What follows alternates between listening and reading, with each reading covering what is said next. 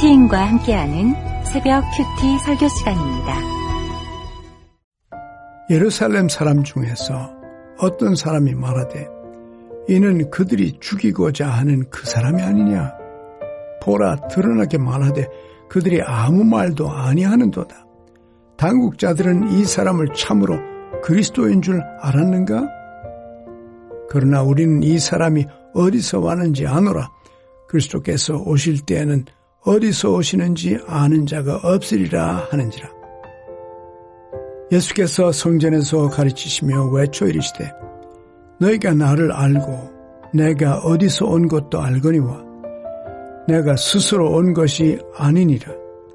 나를 보내신 이는 참되시니 너희는 그를 알지 못하나 나는 아노니 이는 내가 그에게서 났고 그가 나를 보내셨음이라 하시니 그들이 예수를 잡고자 하나 손을 대는 자가 없으니 이는 그의 때가 아직 이르지 아니하였음이로라.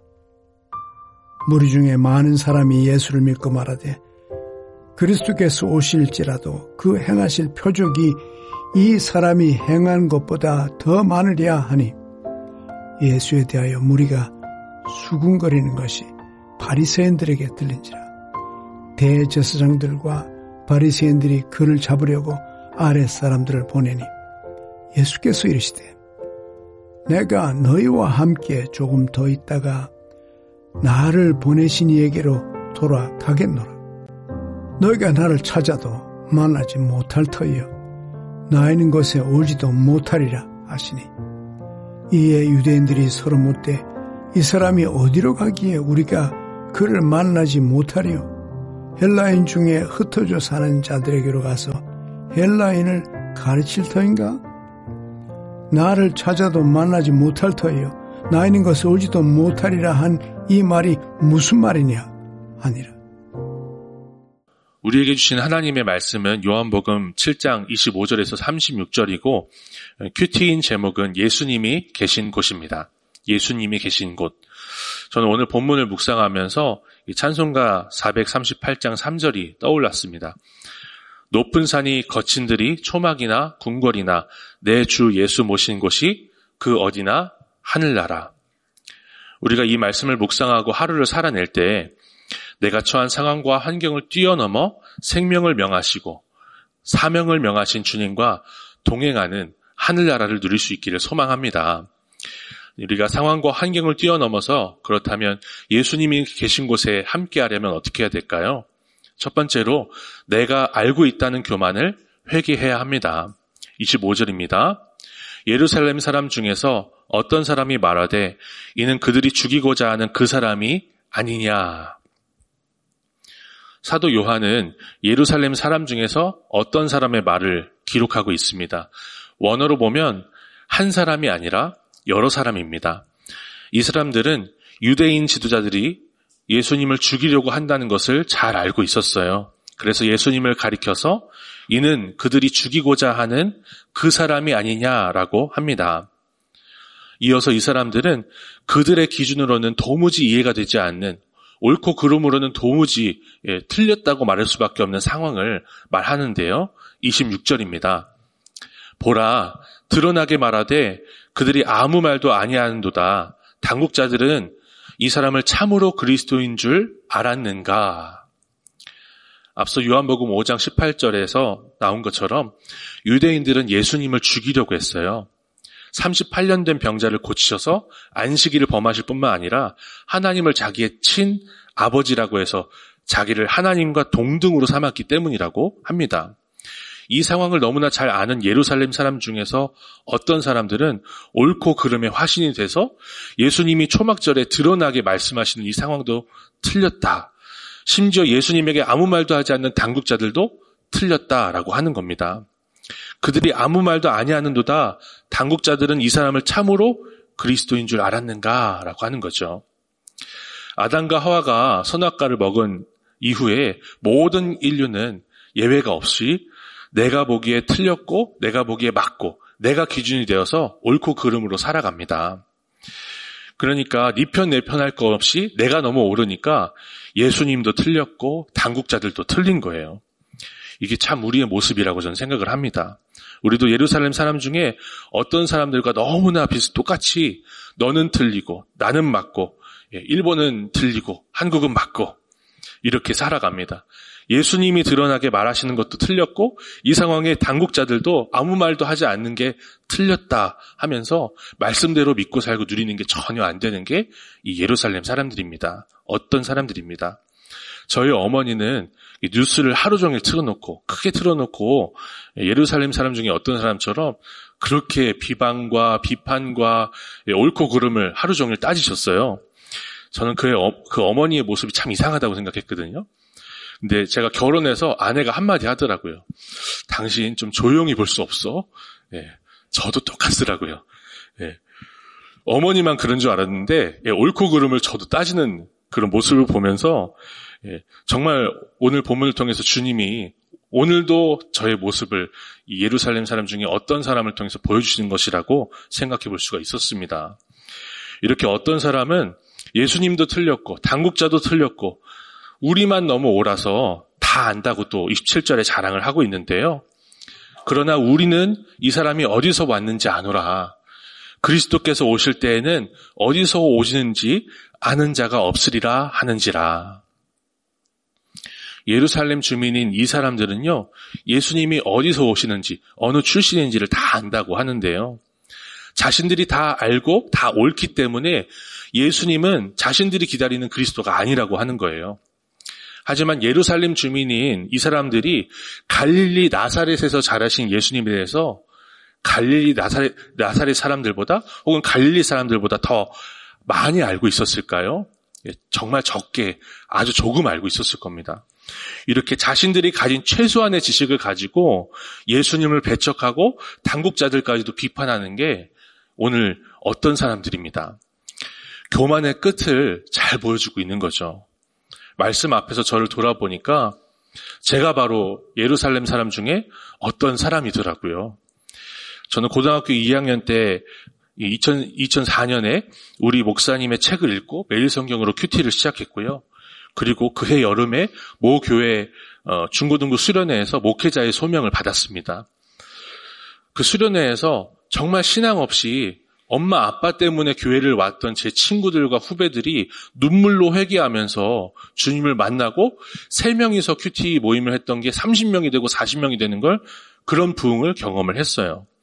그래서 제가 어머니와 그리고 아버지가 다른 형이 그렇게 격하게 반대를 했는데도 신학교에 들어갔죠. 그러나 신학교에 입학한 저는요, 예루살렘 사람 중에 어떤 사람이 되어 갔습니다. 배우고 알게 된 하나님의 말씀으로 말씀대로 믿고 살고 누리는 게 아니라 작은 지식을 가지고 나도 판단하고 다른 사람도 판단하고 끊임없이 비판하는 그런 사람이 되어 갔어요. 그래도 교양이 있으니까 제가 착한 아이로 컸거든요. 그러니까 입을 꾹 다물고 아무 말도 하지 않고 내색하지 않는 그런 사람으로 계속해서 어, 변하게 되더라고요. 심지어 큐티인을 제가 신학대학원 1학년 때 2013년도에 처음 어, 접하게 됐는데요. 정말 보석 같은 간증들이잖아요. 그 묵상 간증들 하나하나 보면 정말 예수 믿게 하는 책이라고 하신 말씀이 너무나 이해가 되는데 그 당시에는 제가 예루살렘 사람 중에 어떤 사람이 돼가지고 이 말씀들이 이 간증들이 제 마음에 울림이 되지를 못하더라고요. 너무나 교만했습니다. 신학에 대한 지식은 있지만 말씀이 들리지 않고 적은 지식으로 판단하는 어떤 사람이 됐던 거죠. 이렇게 옳고 그름으로 나도 죽고 남도 죽이는 교만한 인생이 저였어요. 그러니까 신앙만이 또 아닐 거예요. 아닐 거예요. 우리가 다 각자가 가지고 있는 전문 분야가 또 있고요. 우리가 옳다고 하는 그런 분야들이 다 있잖아요. 그래서 어떤 사건 앞에서 내 죄를 보기보다 나는 옳고 그 사람은 틀리다라고 하는 분야가 분명히 다 있습니다. 말씀 앞에서 내가 옳고 내가 틀리다. 예, 내가 옳고 그름으로 하는 것이 틀리다라는 것을 정말 돌아볼 수 있기를 바랍니다. 그렇게 세속사로 판단하여서 우리 가족의 구원을 막고 있는 사람이 나는 아닌지 오늘 돌아볼 수 있기를 바래요. 지난번 목회자 세미나 때 한 목사님께서 왜 그렇게 훌륭한 요셉을 우리 목사님이 욕하시냐고 하셨다는데요. 옳고 그름으로 살았던 저의 모습이 그 목사님의 그 한마디를 통해서 어, 정말 돌아보게 되더라고요. 회개 기도가 나오게 되더라고요. 이렇게 옳고 그름으로는 저의 상처 하나 해석하지 못했지만 구속사의 말씀으로 우리들께 와서 양육을 받으니까 100% 오르신 하나님을 인정하면서 저의 그 출생의 정말 어려움이 해석이 돼 버렸습니다. 적은 지식과 옳고 그름으로 판단하면서 이 혼외자로 태어난 저만 피해자라고 나만 억울하고 나만 생색이 난다고 그렇게 어, 정말 수많은 군대에 둘러싸여 가지고 살았는데 저희 죄가 보이니까 진짜 살 것 같아요. 예. 그 목사님께도 정말 말씀이 이 말씀이 좀 들려가지고 살아나시고 또 살리시기를 정말 간절히 기도합니다. 적용 질문 드립니다. 구원의 관점으로 보기보다 옳고 그름으로 판단하는 분야는 무엇입니까? 정치, 경제, 사회, 문화, 배우자, 자녀 중에서 내가 그렇게 판단하는 것을 한번 생각해 볼 수 있기를 바랍니다. 내 주변의 옳고 그름을 판단하며 말씀이 들리지 않는 분을 어, 생각하면서 그분이 누구이며 그분들을 위해서 기도하고 있는지 돌아보실 수 있기를 바랍니다.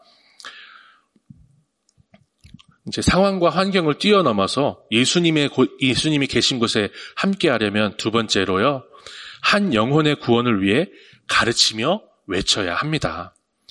28절 상반절입니다. 예수께서 성전에서 가르치시며 외쳐 이르시되 예수님은 예수님에 대해서 너무 잘 알고 있다고 적은 지식과 옳고 그름의 잣대로 예수님을 판단하는 어떤 사람들을 그냥 지나치지 않으십니다. 너무나 교만한 그들도 구원하시기를 원하시는 거예요. 그래서 성전에서 가르치시며 외치시는 거죠. 28절 하반절부터 29절인데요. 너희가 나를 알고 내가 어디서 온 것도 알거니와 내가 스스로 온 것이 아니니라. 나를 보내시는 이는 참되시니 너희는 그를 알지 못하나 나는 아노니 이는 내가 그에게서 났고 그가 나를 보내셨음이라 하시니. 이렇게 교만한 사람들을 우리 주님은 꾸짖지 않으세요. 무조건 꾸짖고 시작하지 않고 오히려 그들의 적은 지식을 인정해 주십니다. 너희가 나를 알고 내가 어디서 온 것도 너희가 알거니와 라고 하시는 거예요. 그러니까 믿음이 강한 우리는 믿음이 연약한 사람들을 공감해주고 인정해줄 수 있어야 되는 것을 예수님이 직접 보여주시는 거죠. 내가 구원받았으니까 그러니까 말도 안 되는 내 배우자, 말도 안 되는 내 자녀를 용납해 줄 수 있는 겁니다. 주님과 동행하는 내가 용서할 수 있고요. 믿음이 있는 내가 먼저 사과할 수 있다는 것을 주님이 보여주시는 것 같아요. 그러면서 예수님은 자신이 스스로 온 것이 아니라 하나님이 직접 보내셨다.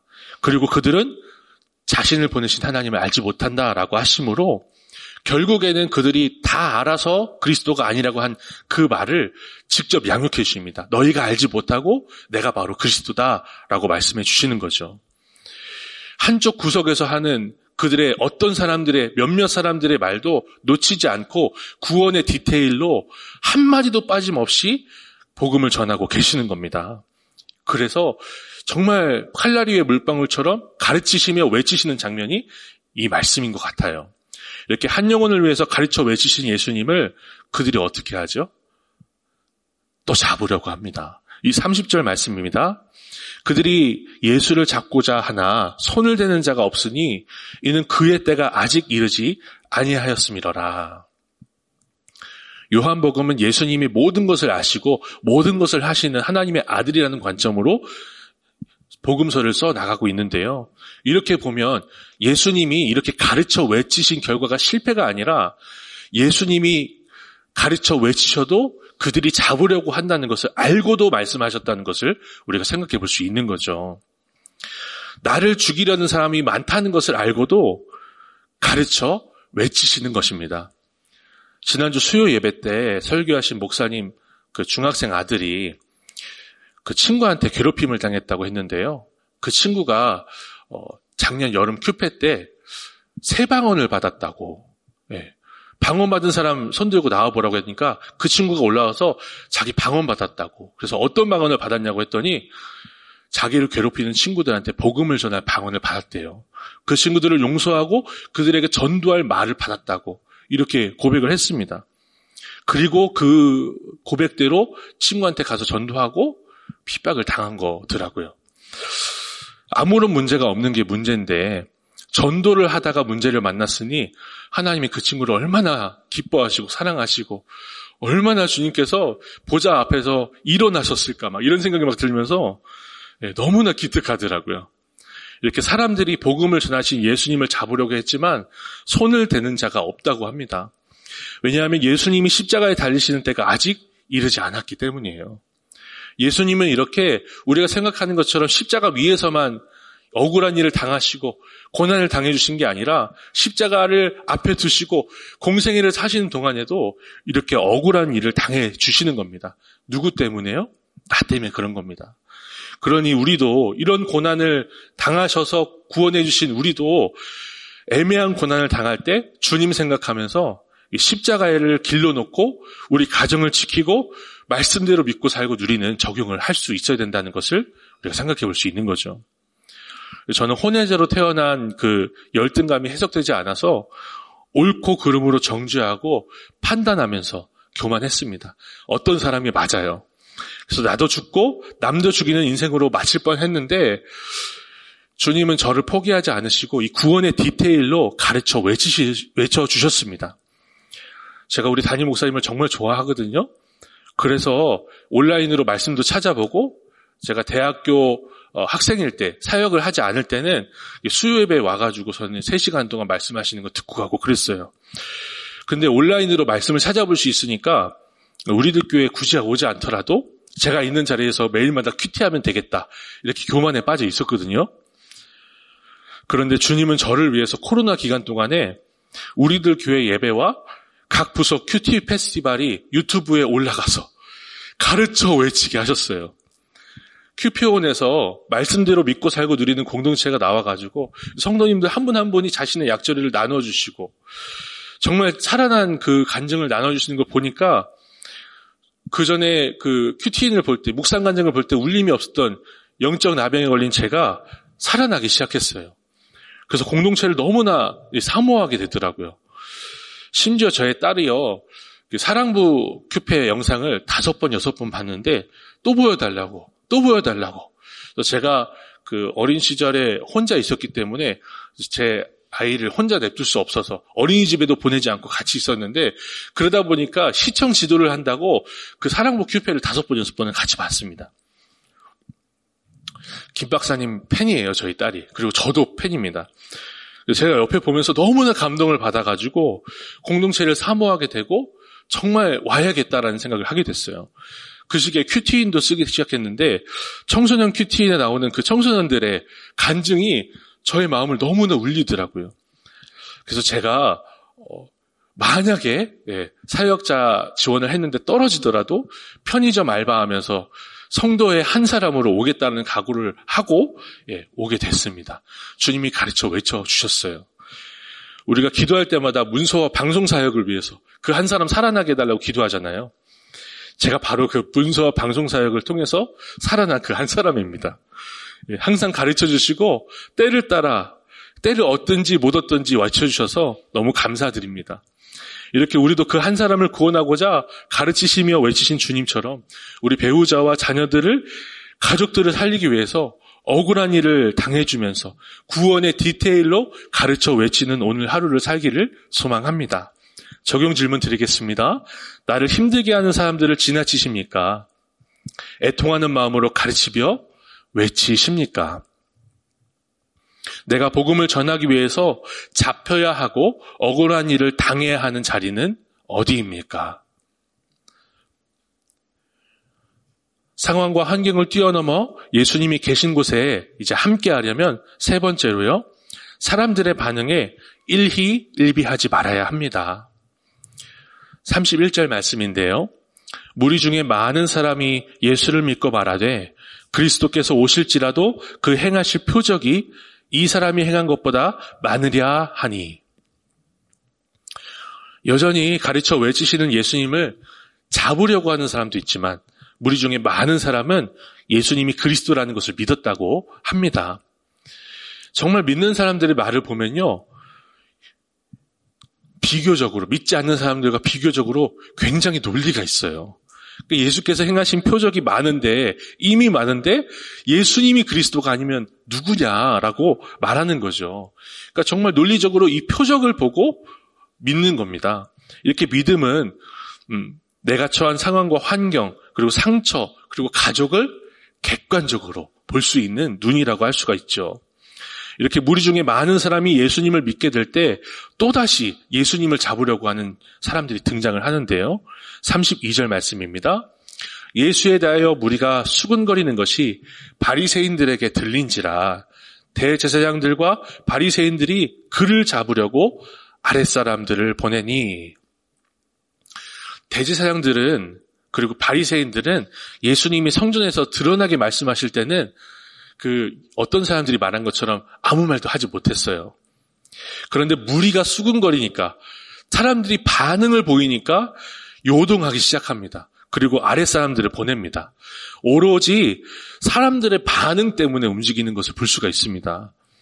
우리도 사람들의 반응 때문에, 체면 때문에 우리 주변 사람들과 우리 가족들을 힘들게 할 때가 참 많죠.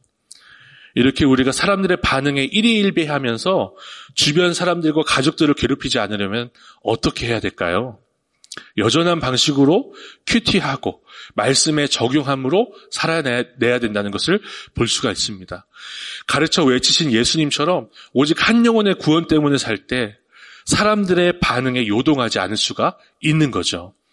태양을 본 사람은 촛불에 요동하지 않는 것입니다. 이렇게 대제사장들과 바리새인들은요 사람들의 반응에 유동해서 아랫 사람들을 보냈는데 예수님은 어떻게 하십니까? 전혀 요동하지 않고 말씀하십니다.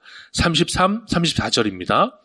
예수께서 이르시되 내가 너희와 함께 조금 더 있다가 나를 보내신 이에게로 돌아가겠노라. 너희가 나를 찾아도 만나지 못할 터이요. 나 있는 곳에 오지도 못하리라 하시니. 예수님은 대제사장과 바리새인들이 보낸 하인들이 잡으러 오는 이 급박한 상황에서도 오히려 그들에게 잡혀서 십자가에 달리실 것을 태연하게 말씀하고 계세요. 심지어 그들이 잡을 수도 찾을 수도 없는 곳에 가실 거라고 감이 올 수도 없다고 말씀하십니다. 십자가 위에서 죽으시고 장사되시고 부활 승천하셔서 하늘 보자 앉으실 것을 말씀하시는 거예요. 이렇게 복음이 장차올 환란인데요. 환난인데요. 매일 말씀으로 장차올 환난을 듣고 가면 우리도 요동하지 않을 수가 있습니다.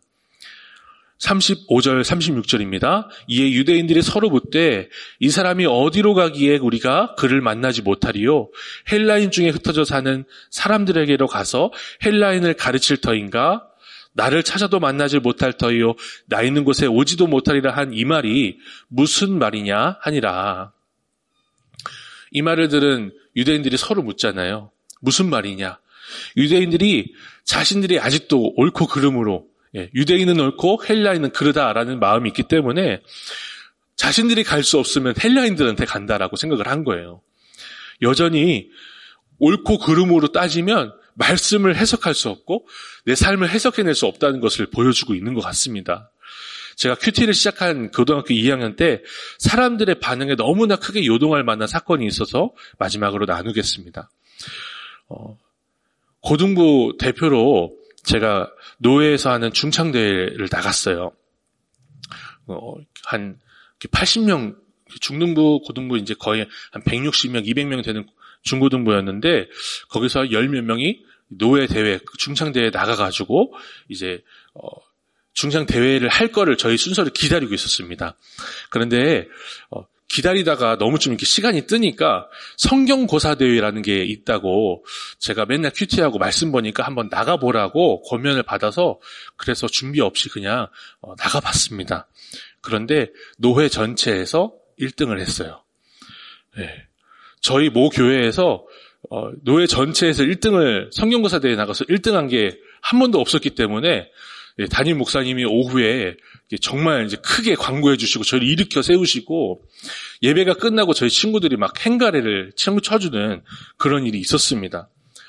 정말 예, 기쁘고 즐겁기만 하면 좋은데 제가 또 혼외자고 네, 그런 상처와 아픔이 있다 보니까 예, 문제가 생겼습니다. 제가 유명해지니까 저희 어머니가 곤란한 질문을 받으셨어요. 권사님들, 집사님들이 저희 어머니한테 집사님, 그때 집사님이셨거든요. 집사님, 왜 큰아들은 신씨고 둘째 아들은 김현우예요? 라고 질문하신 겁니다. 저의 어머니가 저의 그, 저를 혼외자로 낳은 게 해석이 안 되시니까, 이 말씀으로 해석이 안 되고 옳고 그름이 있으시니까 이렇게 대답을 하셨다고 설명해 주셨어요. 김현우는 주워왔어요. 네. 그리고 저희, 저희 어머니가 집에 들어오셔서 저한테 이 상황을 다 설명해 주시고, 엄마가 이렇게 대답을 해놨으니 곤란하지 않게 너는 아무런 대답하지 말라고 그렇게 말씀하셨습니다. 저희 친구들이 다 집사님들, 예, 서리 집사님들, 장로님들 자녀들이고 가족이었거든요. 그러니까 일순간에 온 교회가 저를 향해서 이게 수군되는 예, 그런 상황이 발생을 한 겁니다. 친구들에게도 교회 어른들에게도 주워온 아이라는 그런 낙인이 찍혀버린 거예요. 예, 심지어는 어떤 집사님이 어, 정말 예, 아들하고 엄마가 그렇게 닮았는데 진짜 주워온 거 맞아? 라고 질문을 하셨다는 이야기를 어, 듣게 됐습니다. 수근거리는 사건을 만난 거예요. 바리새인들과 서기 그 대제사장들처럼 수근거리는 사건을 만난 거예요. 이 사건 앞에서 제가 본문의 바리새인들 서기관들처럼 이제 막 아랫사람 보내고 예, 사춘기 지랄 총량을 그때라도 채울 것 같은데 이상하게 잠잠할 수가 있었어요. 물론 제가 이제 나중에 이게 말씀으로 완전히 해석되기까지는 이게 이 사건이 이제 완전히 해석된 건 아니었지만 그때는 너무나 잠잠할 수 있었던 게 제가 말씀을 매일마다 보고 큐티를 할 수 있었기 때문에 그래서 잠잠하게 되더라고요. 하나님이 저를 아신다고 말씀을 볼 때마다 하나님이 내 아버지 되주셨다고 하나님께 가까이 함이 내게 복이라고 막 이러시니까 그 사건 때문에 제가 주는 게 들지 않고 오히려 예, 불 꺼진 예배당에 가서 더 기도하게 되고 더 큐티 나눔하게 되고 그렇게 되는 일을 경험했습니다. 사랑하는 성도님들, 여전한 방식으로 큐티하면서 예수님이 계신 곳을 사모함으로 오늘 내게 닥쳐오는 사건들 앞에서 수군거리는 사건 앞에서 요동하지 마시고 주님 붙드시기를 말씀대로 믿고 살고 누리시기를 축원드립니다. 마지막으로 적용 질문 드릴게요. 매일 큐티하며 내 상처와 환경과 가족을 객관적으로 보고 있습니까? 매 순간 일이 hil비하며 요동하고 있습니까? 말씀으로 말씀을 맺습니다. 예수님이 계신 곳을 사모하며 오늘도 주님과 동행하려면 첫째, 내가 알고 있다는 교만을 회개해야 하고요. 두 번째로 한 영혼의 구원을 위해서 가르치며 외쳐야 합니다. 세 번째로 사람들의 반응에 일희일비하지 말아야 합니다. 이렇게 주님과 동행하시는 오늘 하루가 되시기를 바랍니다. 기도 드리겠습니다. 하나님 아버지, 저는 저를 혼외자로 낳은 어머니와 아버지가 너무 믿고 해석되지 않아서 적은 지식을 가지고 교만하여서 나도 판단하고 남도 판단하고 대단해 보이는 사람들이 뒷모습을 볼때 그렇게 비판하고 당국자들까지도 틀렸다고 했던 예루살렘 사람 중에 어떤 사람이었습니다. 주님 이런 저를 불쌍히 여겨주시고 구원의 디테일로 내가 알지 못한다. 네가 다 알고 있지만 다 알고 있다고 얘기하지만 아는 것이 아니다 말씀해 주시고 가르쳐 외쳐 주시니 감사드립니다. 정말 구원의 사건으로 주신 많은 일들을 일이 일비하지 아니하고 사람들의 반응에 낙심하지 아니하고 말씀 붙들고 왔더니 이렇게 너무 좋은 공동체 안에서 함께 내 죄를 보고 내 죄를 고백하며 살아나게 하신 그 은혜가 너무나 큰데 주님 구원의 디테일을 가지고 오늘도 정말 교만하여서 말씀이 들어가지 않은 그한 사람에게 칼라리의 물방울처럼 가르쳐 외칠 수 있는 우리 모두가 되게 하여 주시옵소서. 사람의 반응 때문에 사람들 때문에 원망하고 불평하고 군대에 휩싸여서 생색을 내는 것이 아니라 정말 내가 죽어지고 썩어지고 예수님처럼 억울한 일을 당하는 자리에 가서 정말 주님 앞에 감사하며 나도 살고 남도 살리는 주님과 동행하는 인생 살게 하여 주시옵소서. 하나님 방송과 문서 사역을 통해서 하나님 우리 교회가 가르쳐 외치는 사역을 감당하고 있습니다. 오늘도 그 한 사람이 그 한 가정이 듣고 살아나게 하여 주시옵소서. 우리 사랑하는 목사님을 붙잡아 주셔서 그 성대와 그 몸을 붙잡아 주시고 영육 간에 강건하여서 생명 주신 그대로 또 사명 잘 감당하시는 우리 목사님 될 수 있도록 아버지 또 우리 사역자들 모든 분들 될 수 있도록 우리 사랑하는 모든 성도님들 될 수 있도록 주님 이 교회를 붙잡아 주시옵소서.